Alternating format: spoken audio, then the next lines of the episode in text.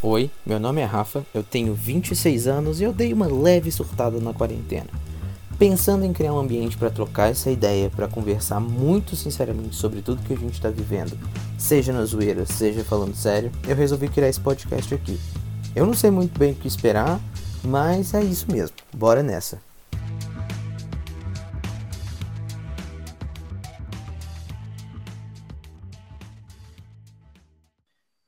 Olá, galera, bem-vindos a mais um episódio do Rafa Reclama. A gente volta agora com a temática do Setembro Amarelo, é, que é um tema muito importante de ser conversado, não só em setembro, como eu já cansei de falar aqui, mas sempre, é, sobre a nossa saúde mental. E hoje eu tenho mais uma convidada do Escuta Preta, a Mona Lisa, que ela é redutora de danos, educadora social e psicóloga social.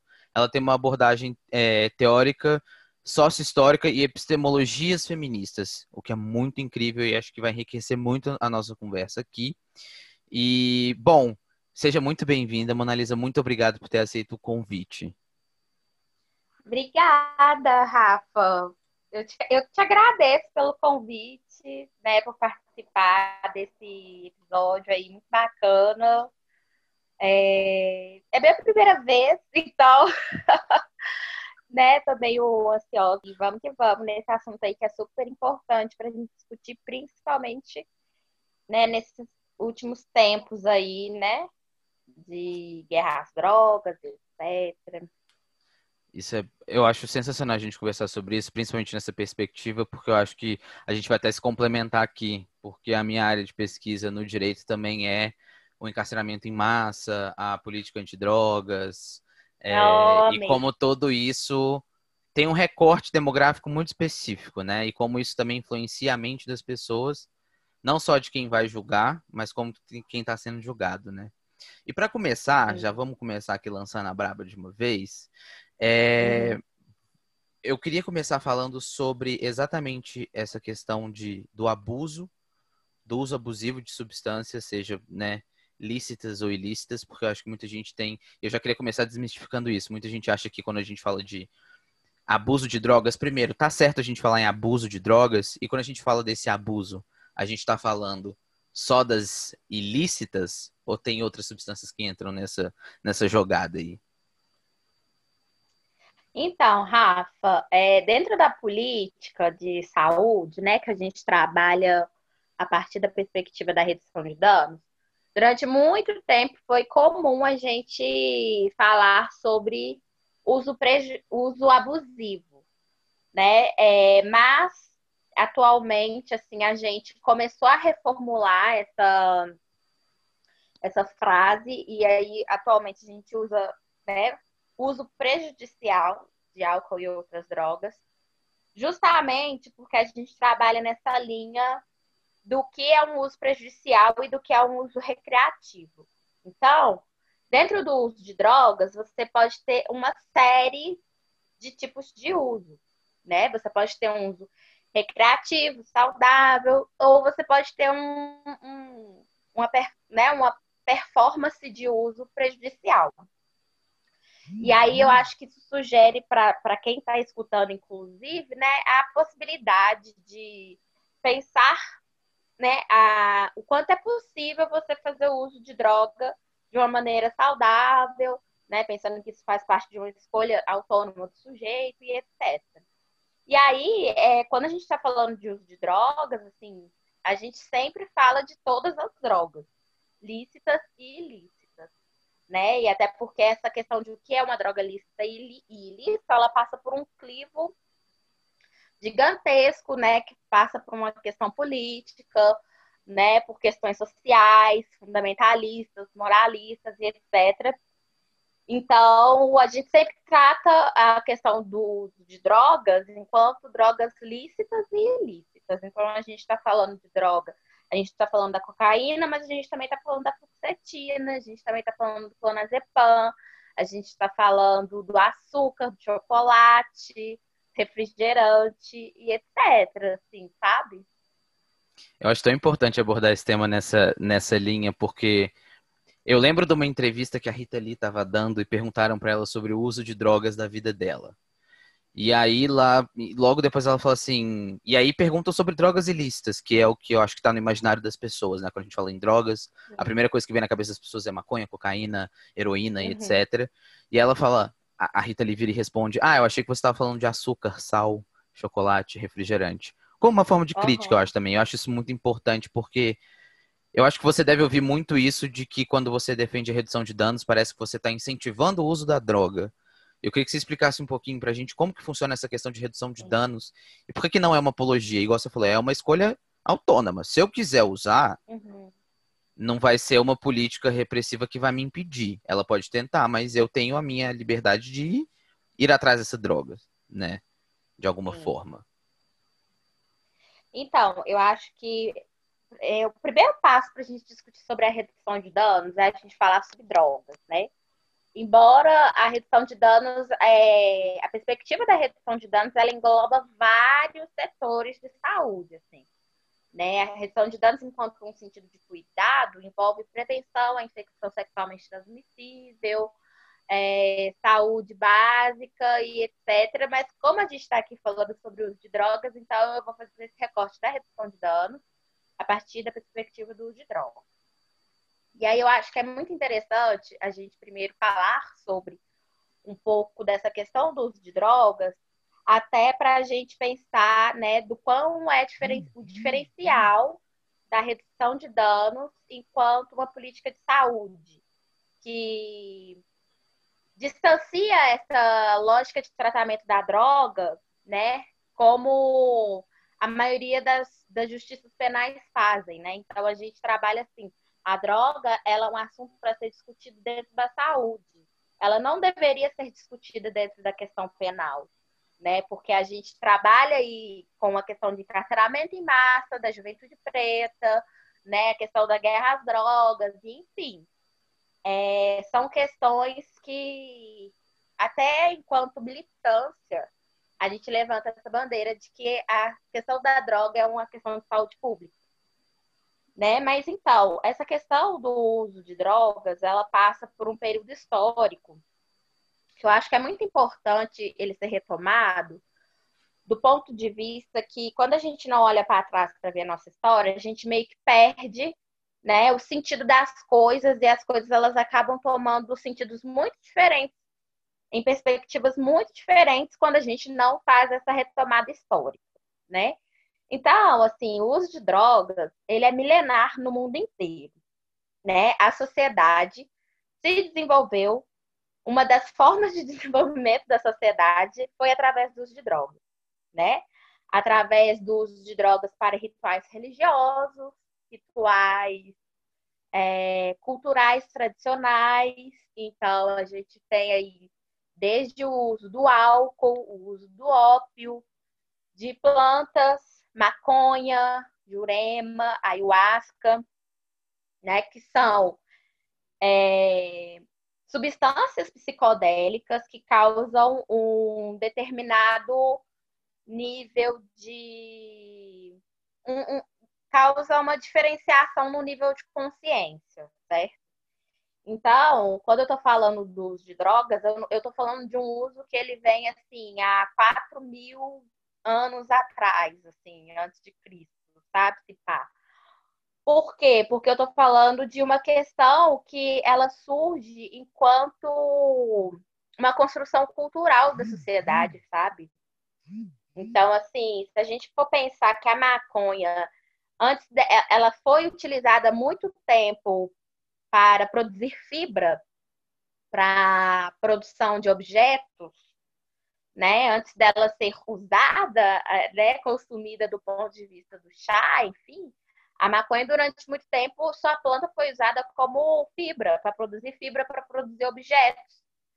Então a gente está falando de um uso muito milenar de substâncias, né, psicodélicas que, que, que eram usadas aí em vários rituais. E aí, conforme o tempo foi passando, a gente foi passando por uma, algumas transformações sociais, culturais também, que impactaram muito e impactam até hoje na relação que a sociedade estabelece com o consumo de drogas, com usuários de drogas e com vendedores de drogas, né? Então, assim, é, nos Estados Unidos, que foi um lugar onde esse termo de guerra às drogas surge, né? Nos Estados Unidos aconteceu uma coisa muito curiosa com relação à proibição do uso de drogas, porque lá é, os Estados Unidos ele passou por um período de lei seca do do álcool, né? E isso passou muito pela questão do protestantismo, né? É, as igrejas protestantes, elas achavam que era errado o uso do álcool, enquanto, enfim, né, um pecado, uma subversividade à fé e, a, e às leis de Deus. E aí, é, durante muito tempo, os fiéis, né, que frequentavam essas igrejas que não podiam fazer o uso né, da, do álcool. Mas, passado-se um tempo, essa questão que era de uma esfera mais privada, do ponto de vista do grupo ali, ela começou a passar para uma esfera pública.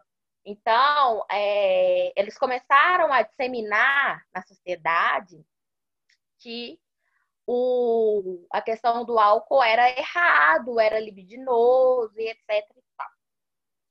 E aí, é, durante a década de 30, 40, não, não lembro muito bem a década, não, mas houve um processo de lei seca nos Estados Unidos, que foi quando as mulheres, né, foi um movimento puxado por mulheres lá dos Estados Unidos, essas mulheres, elas tinham maridos que faziam uso de álcool e eles ficavam muito agressivos quando faziam uso de álcool.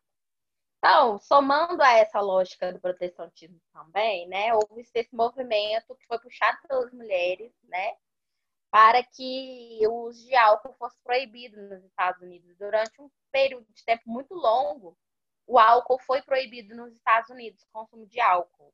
Né? O álcool lá se tornou uma, uma droga ilícita durante um período de tempo. Só que aí essas mulheres elas começaram a perceber que, na verdade, não era o álcool que provocava a violência, porque os seus companheiros, sem o álcool, continuavam violentos, né? Então, elas começaram a entender que não era muito esse rolê do álcool, assim, era algo maior do que isso. Paralelamente a, a essa, a essa questão, assim, nos Estados Unidos, durante esse período da lei, da lei seca, foi o período que as pessoas mais morreram de overdose por álcool nos Estados Unidos. Por quê? Foi quando Al Capone, ele deslanchou e ele ficou muito rico, assim, foi a ascensão do Al Capone, porque ele começou a traficar, né, comercializar ilegalmente bebidas alcoólicas e essas bebidas alcoólicas, elas eram terrivelmente de péssima qualidade.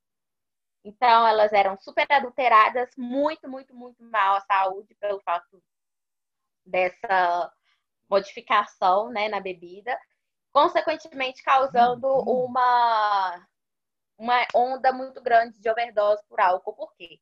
As pessoas que já faziam uso de álcool, elas não pararam de usar álcool porque elas foram proibidas né? Elas, de uma certa forma, elas ainda tentaram usar o álcool. E aí foi quando a gente percebeu que, assim, né, é, de uma forma muito lógica, é fácil perceber o quanto essa perspectiva proibicionista também ela não funciona.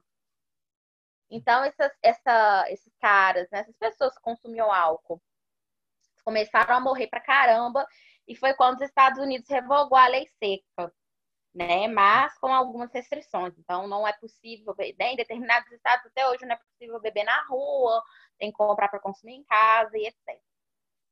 E aí, essa, lo... essa perspectiva né, dos Estados Unidos com relação a essas drogas ilícitas, elas trazem para o mundo todo um aparato de guerra às drogas, né? todo um aparato muito fundamentalista, né? que sustenta aí, né, um, um rolê de que as drogas fazem mal e que as drogas matam as pessoas e que a gente precisa combater a droga, né? E aí é muito engraçado como rola essa personificação da droga, assim, né? Quase uma pessoa, né? Enfim. é muito engraçada a forma como as pessoas lidam com isso.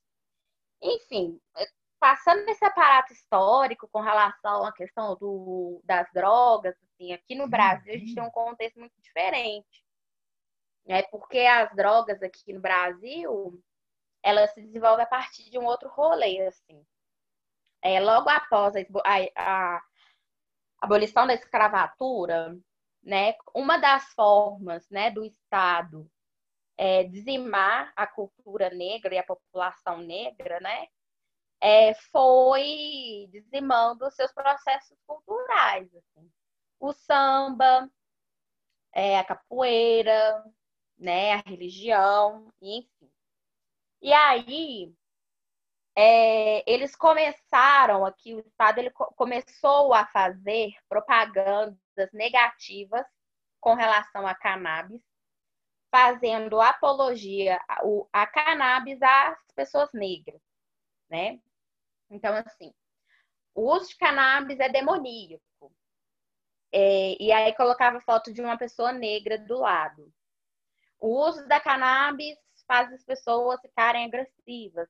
Então, começou a rolar aqui, do, né, a partir desse ponto de vista da mídia da época, essa apologia negativa do uso da cannabis das pessoas negras. Então, assim, é como se você, se você fosse uma pessoa legal e de bem, entre aspas, você não poderia usar droga, não poderia usar maconha, porque maconha é coisa de negro.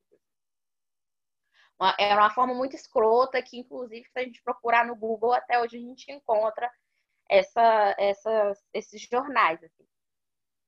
E isso tem muita relação, inclusive, com a questão da classe do uso de drogas, né? Porque a polícia entra na favela e bate o pé, esculacha preto e prende ne pessoas negras, jovens negros, por 10 gramas, 5 gramas de maconha, né? Mas a polícia não passa perto, sei lá, de uma festa rave onde a galera consome outro tipo de droga. Em que, em sua maioria dessa galera, são pessoas brancas, assim, sabe? Mas da universidade privada no é. centro de Belo Horizonte também não passa perto. Exatamente, né? E aí E é de conhecimento geral, é... né? Não é uma coisa que ninguém sabe que acontece. Sim.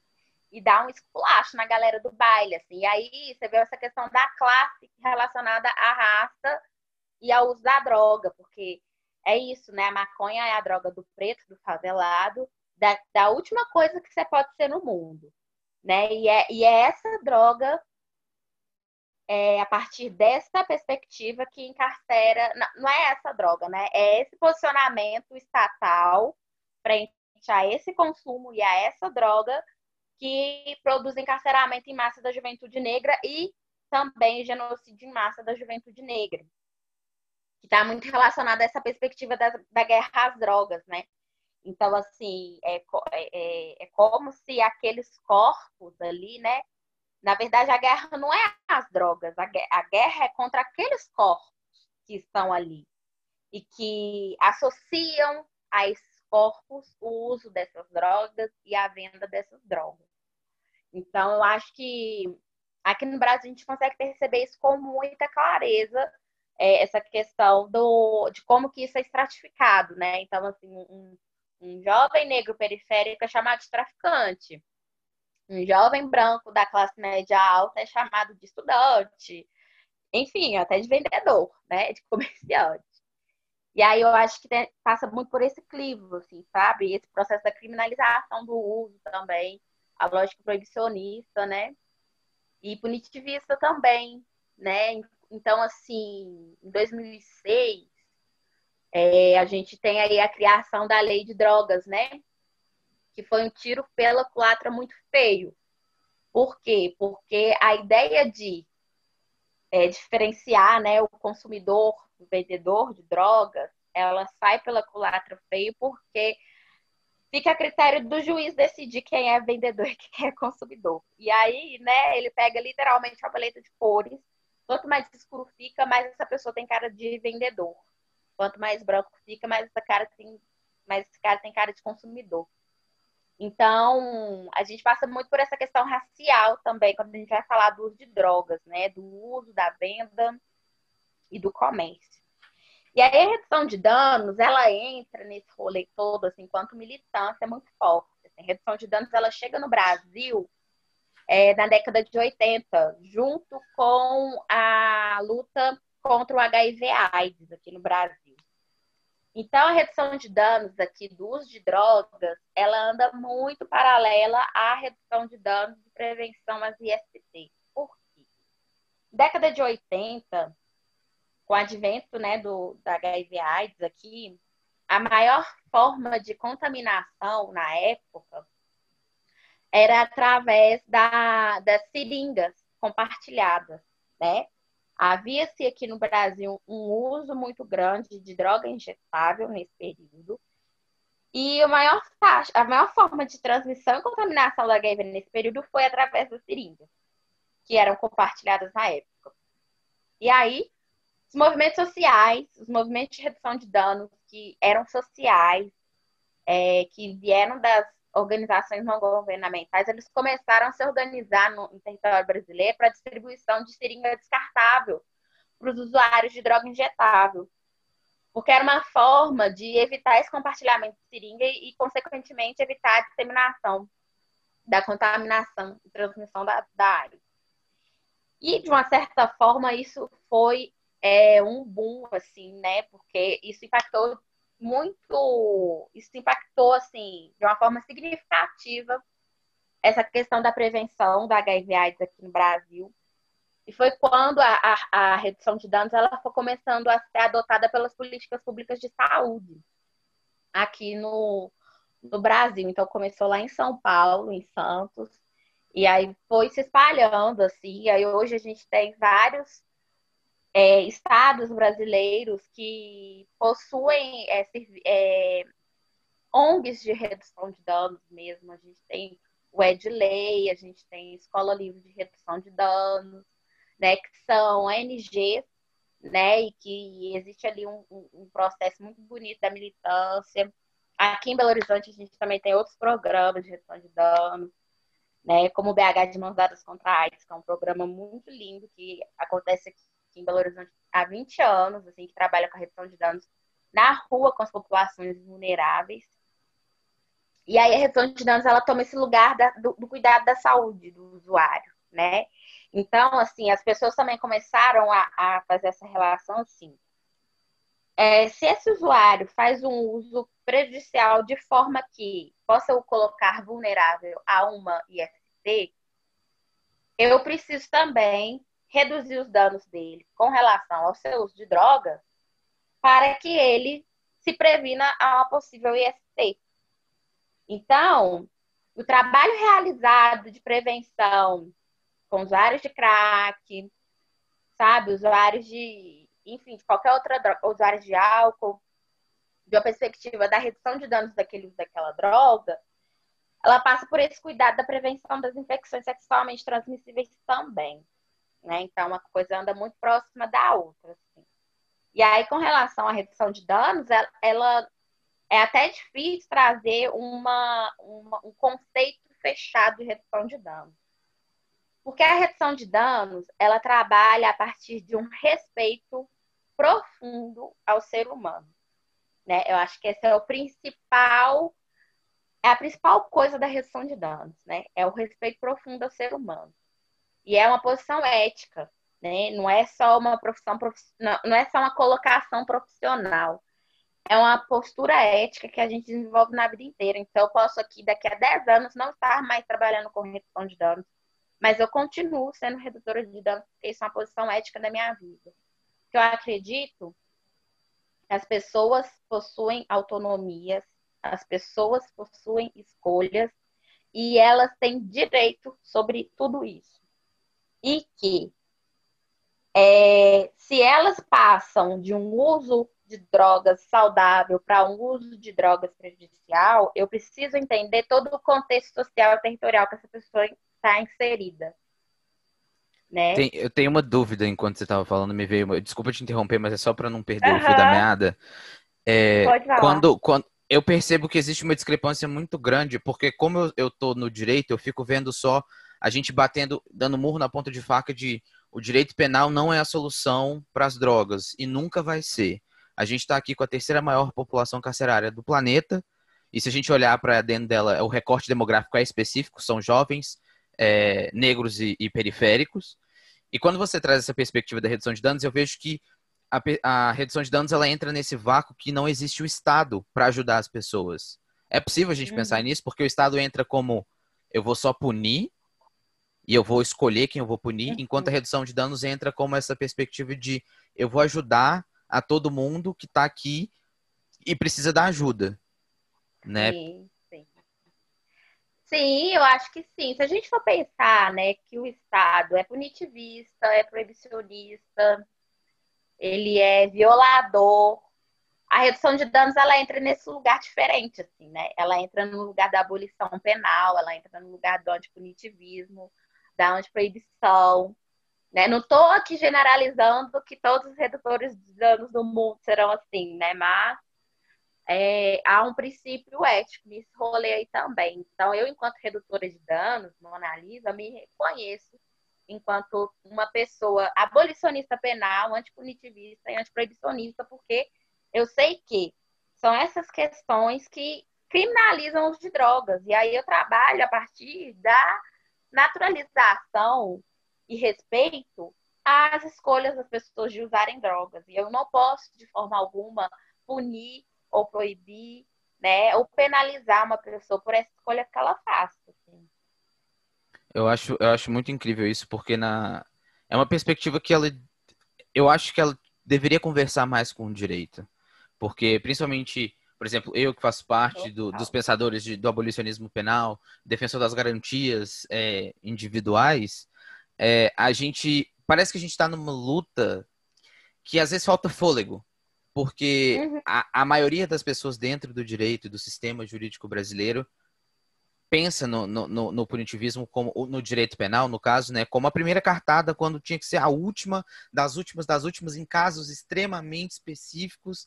E mesmo assim, eu ainda não consigo concordar.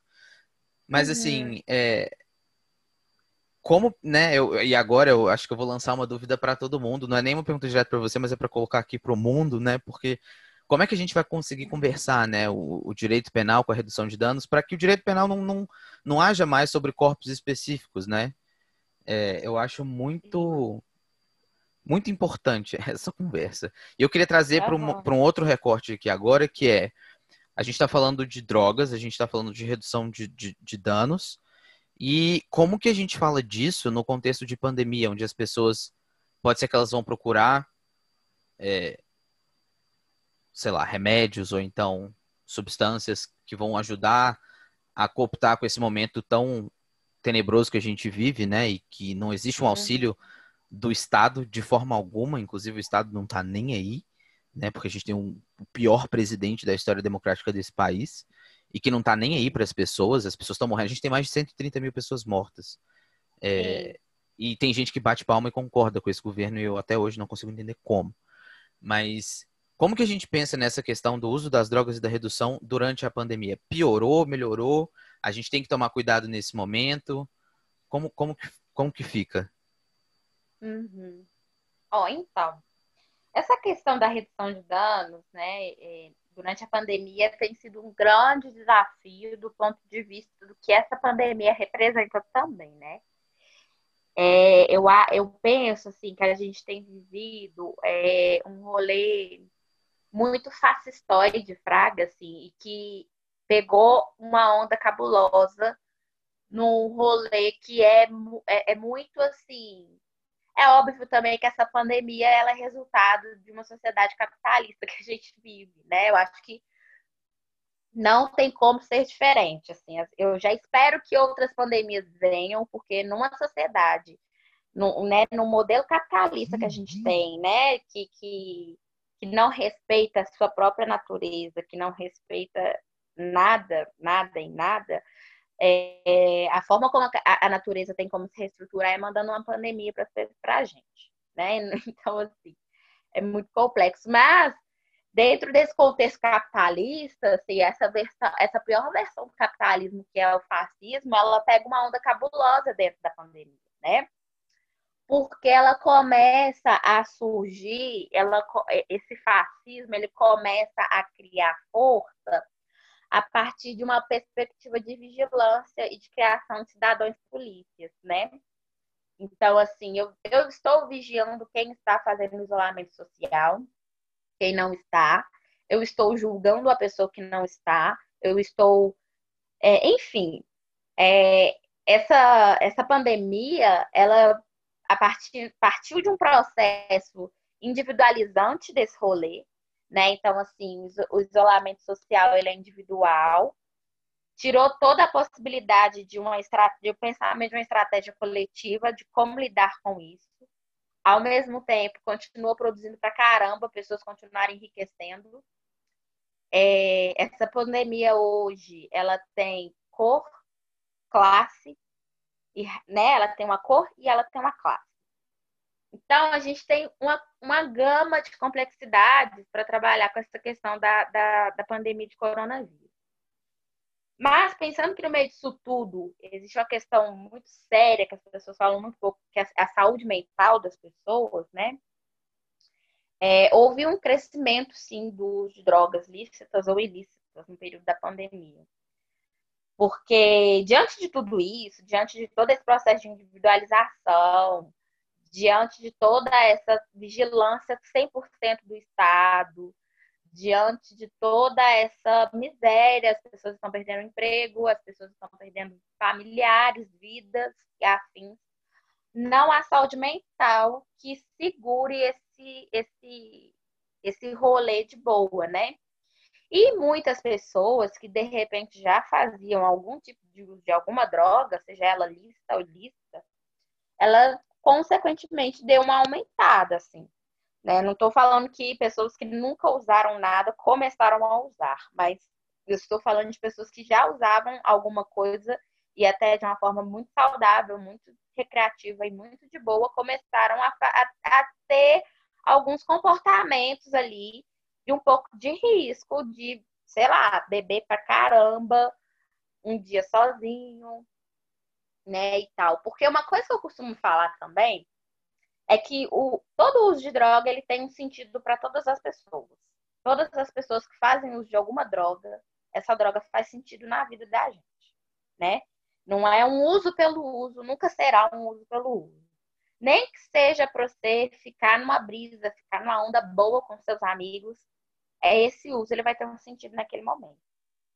E pensando que atualmente a gente está passando um momento muito difícil de isolamento, de perda, de sofrimento mental e etc., o uso que o, o sentido de uso que vai ser direcionado a essa droga pode ser um sentido de fuga, um sentido de escape, sabe, da realidade, porque a realidade com a qual a gente está lidando é difícil pra caramba. Então, se eu consigo tomar, sei lá, quantas gotas de fluoxetina para eu dormir 12 horas no meu dia, para eu não. Porque aí eu vou ter menos 12 horas do dia para ter que lidar com tudo isso que está acontecendo. De uma certa forma, eu vou estar. Essa droga aqui vai estar tá fazendo sentido para mim, né? Então, assim, houve mesmo esse rolê, sabe? E aí eu, eu acho que é, pegando um pouco desse rolê né, do setembro amarelo, eu acho que falta um pouco de discussão sobre isso, do ponto de vista que, nesse momento, a gente não tem muita noção de quantas pessoas estão é, em pleno sofrimento mental a ponto de cometer um auto-extermínio. Mas esses números subiram muito consideravelmente após a pandemia, né? E eu acho que isso serve um pouco para a gente refletir assim que é, o Estado ele lida com essa pandemia somente a partir do uhum. viés sanitário, uhum. né? A partir do viés do eu tenho que manter isolamento social porque o vírus não pode rodar, porque consequentemente pessoas. Então assim, é, tem todo um viés sanitarista e, e enfim mas não se discutem saúde mental. Não é interessante discutir saúde mental, né? Principalmente para o Estado, porque ele não está ligando para quantas pessoas vão morrer do que elas vão morrer, né? mas as pessoas não se propõem muito a discutir sobre isso. Então, a gente cai no, a gente às vezes cai numa armadilha de cometer determinadas atitudes e posturas bem policiais, assim, de ficar vigiando o outro, né? Sem muito se perguntar qual é a situação e o estado de saúde mental daquele sujeito ali, né? É, nós, nós somos responsáveis pelas nossas escolhas, né? Então, assim, eu acho que a gente também não pode tirar nossa responsabilidade disso, mas a gente precisa pensar que somos sujeitos coletivos e é difícil demais ficar seis meses, sete meses em isolamento social e tendo que lidar com tudo que está acontecendo sozinho, né? Então eu acho que a, a, redução de danos nesse momento ela tem sido muito complexa. Assim. Eu trabalho com população de rua, né? E eu lembro que no início da pandemia, assim, a gente sempre entregou insumos de redução de danos relacionados à, à camisinha, gel lubrificante, é, panfleto, sorinho, rinossoro, né? De aplicar no nariz e tal. Com a entrada da pandemia, a gente pensou, bom, é um, é um problema, né? Para a gente que trabalha na área da saúde, assim, a gente não consegue sustentar todos os tentáculos que envolvem um processo de violação de direitos humanos. Né? Um deles é o déficit habitacional que a gente vive atualmente. E aí é muito difícil lidar com isso, por quê? Porque a gente tinha que pro, pro, promover estratégias de redução de danos para pessoas que não tinham nenhum lugar para fazer o isolamento social, que no caso é a Pop Rua. Então a gente foi, mas enfim, a gente pensou em estratégias. Então a gente foi produzir máscara, a gente foi pegar kits de higiene para poder fazer. A gente foi pegar doação de sabonete, de sabão, porque se é através da higienização que a gente pode minimamente frear a disseminação do vírus, vamos fazer isso por essa galera. Mas, de uma certa forma, nossos passos eram. A gente não podia dar passos longos, porque a gente estava trabalhando com pessoas ali garantindo o mínimo do mínimo, sendo que outras questões de outros direitos estavam extremamente violados, como direito à moradia, assistência e etc. Então é tudo muito complexo, sabe? Não é uma tarefa fácil, não, mas estamos aí. É, eu acho esse papo. Se eu pudesse, eu ficava aqui mais, sei lá, 50 horas falando sobre ele. Eu quero muito continuar com você em um outro episódio, Vou dar um pequeno spoiler aqui para todo mundo, que é exatamente com dois professores meus, uma mulher e, e, um homem, que são doutores e que conversam muito sobre abolicionismo penal e sobre uhum. como que é, é, é decrépita essa situação que a gente mantém, né, da, da população carcerária, é, de como as pessoas estão dentro do cárcere, né? E uhum. O direito ele precisa de bases para poder elaborar nem que sejam novas leis para que acabem com leis antigas, né? Então eu uhum. acho que é essencial a gente ter essa conversa. Eu queria te agradecer muito, porque eu acho que foi um papo muito. para mim, foi extremamente esclarecedor em vários pontos e coisas que eu vou levar comigo é, na perspectiva da, da saúde, porque não dá para olhar só pela perspectiva penal. Ela não responde, ela não, ela não nos dá as respostas que a gente quer e nunca vai dar. Ela só vai uhum. perpetuar é, é, a exploração né, do, do, de, uma, de uma população específica. Então, só tenho te agradecer. Foi muito incrível. Eu amei e espero que a gente possa conversar mais vezes sobre isso. Muito obrigado. Ô, oh, Rafa, eu que agradeço. Aceito já o convite de cara. Só marcar. É, mas assim, agradeço pra caramba também seu convite. Eu acho que é um assunto que a gente precisa falar muito sobre a redução de danos, assim, né? Inclusive para é, é, tirar esse estigma, né? Que as pessoas têm de que a gente banaliza o uso de drogas de forma alguma. É muito mais. A gente, muito pelo contrário, a gente leva tão a sério de drogas né, que a gente inclusive produz estratégias de cuidado para esse uso acontecer de uma forma bacana. Então, é assim, é uma coisa que a gente precisa muito conversar ainda. Eu que agradeço vocês, sempre que precisar, nós estamos aí, velho, estamos juntos. Muito obrigado. E quem quiser te achar online, como é que as pessoas fazem? Redes sociais, Instagram, não sei. Onde pode te achar? Oh, meu Instagram Então, eu tinha um Instagram profissional, só que eu perdi a senha dele. Então, vou passar o pessoal mesmo, tá?